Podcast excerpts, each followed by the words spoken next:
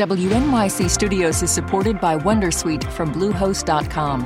Website creation is hard, but now with Bluehost, you can answer a few simple questions about your business and get a unique WordPress website or store right away.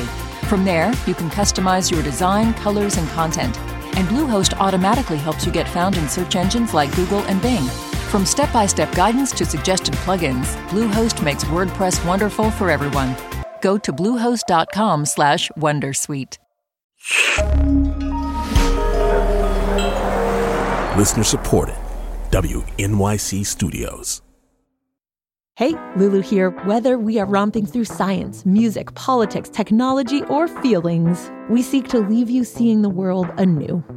Radiolab adventures right on the edge of what we think we know, wherever you get podcasts.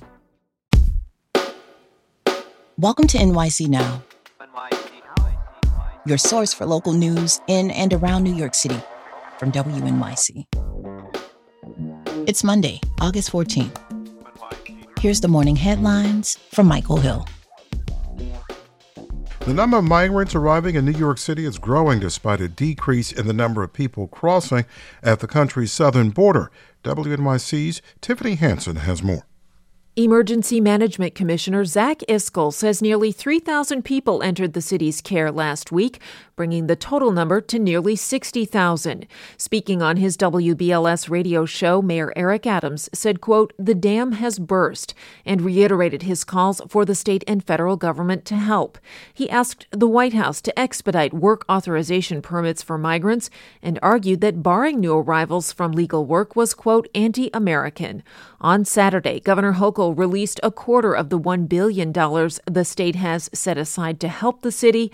Officials say that's not enough to foot the projected $12 billion bill the city will run by June of 2025.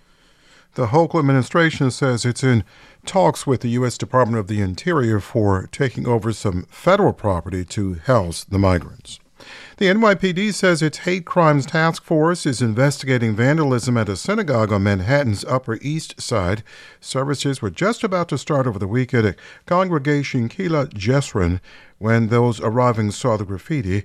Rabbi Roy Feldman says they quickly called the police and provided security video of the perpetrator.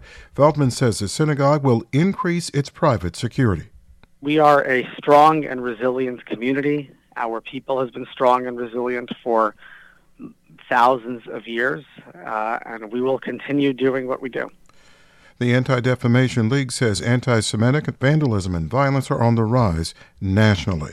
Buffalo Bills safety Damar Hamlin says he felt in his element after making his first tackle over the weekend during the team's preseason opening win over the Indianapolis Colts.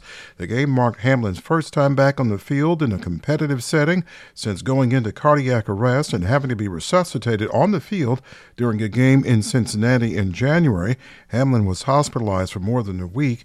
He's been He's since rejoined teammates and appeared at the Super Bowl and even met with President Biden. 74 and partly cloudy, partly sunny and 86 today. Watch out for showers and thunderstorms during the day, gusty winds and heavy rain. Thanks for listening. This is NYC Now from WNYC. Be sure to catch us every weekday, three times a day, for your top news headlines and occasional deep dives. And subscribe wherever you get your podcasts. See you this afternoon. The National Women's Soccer League kicks off March 16th on ION. It's a new Saturday night destination featuring the best players in the world. 25 Saturday nights, 50 matches, all season long on ION. Out in front to Williams, slips through. Here's a shot, and it's in! This is a game changer for sports. Sabina takes a shot herself. Hammers it home. Oh my goodness! See the full schedule and find where to watch at IONNWSL.com.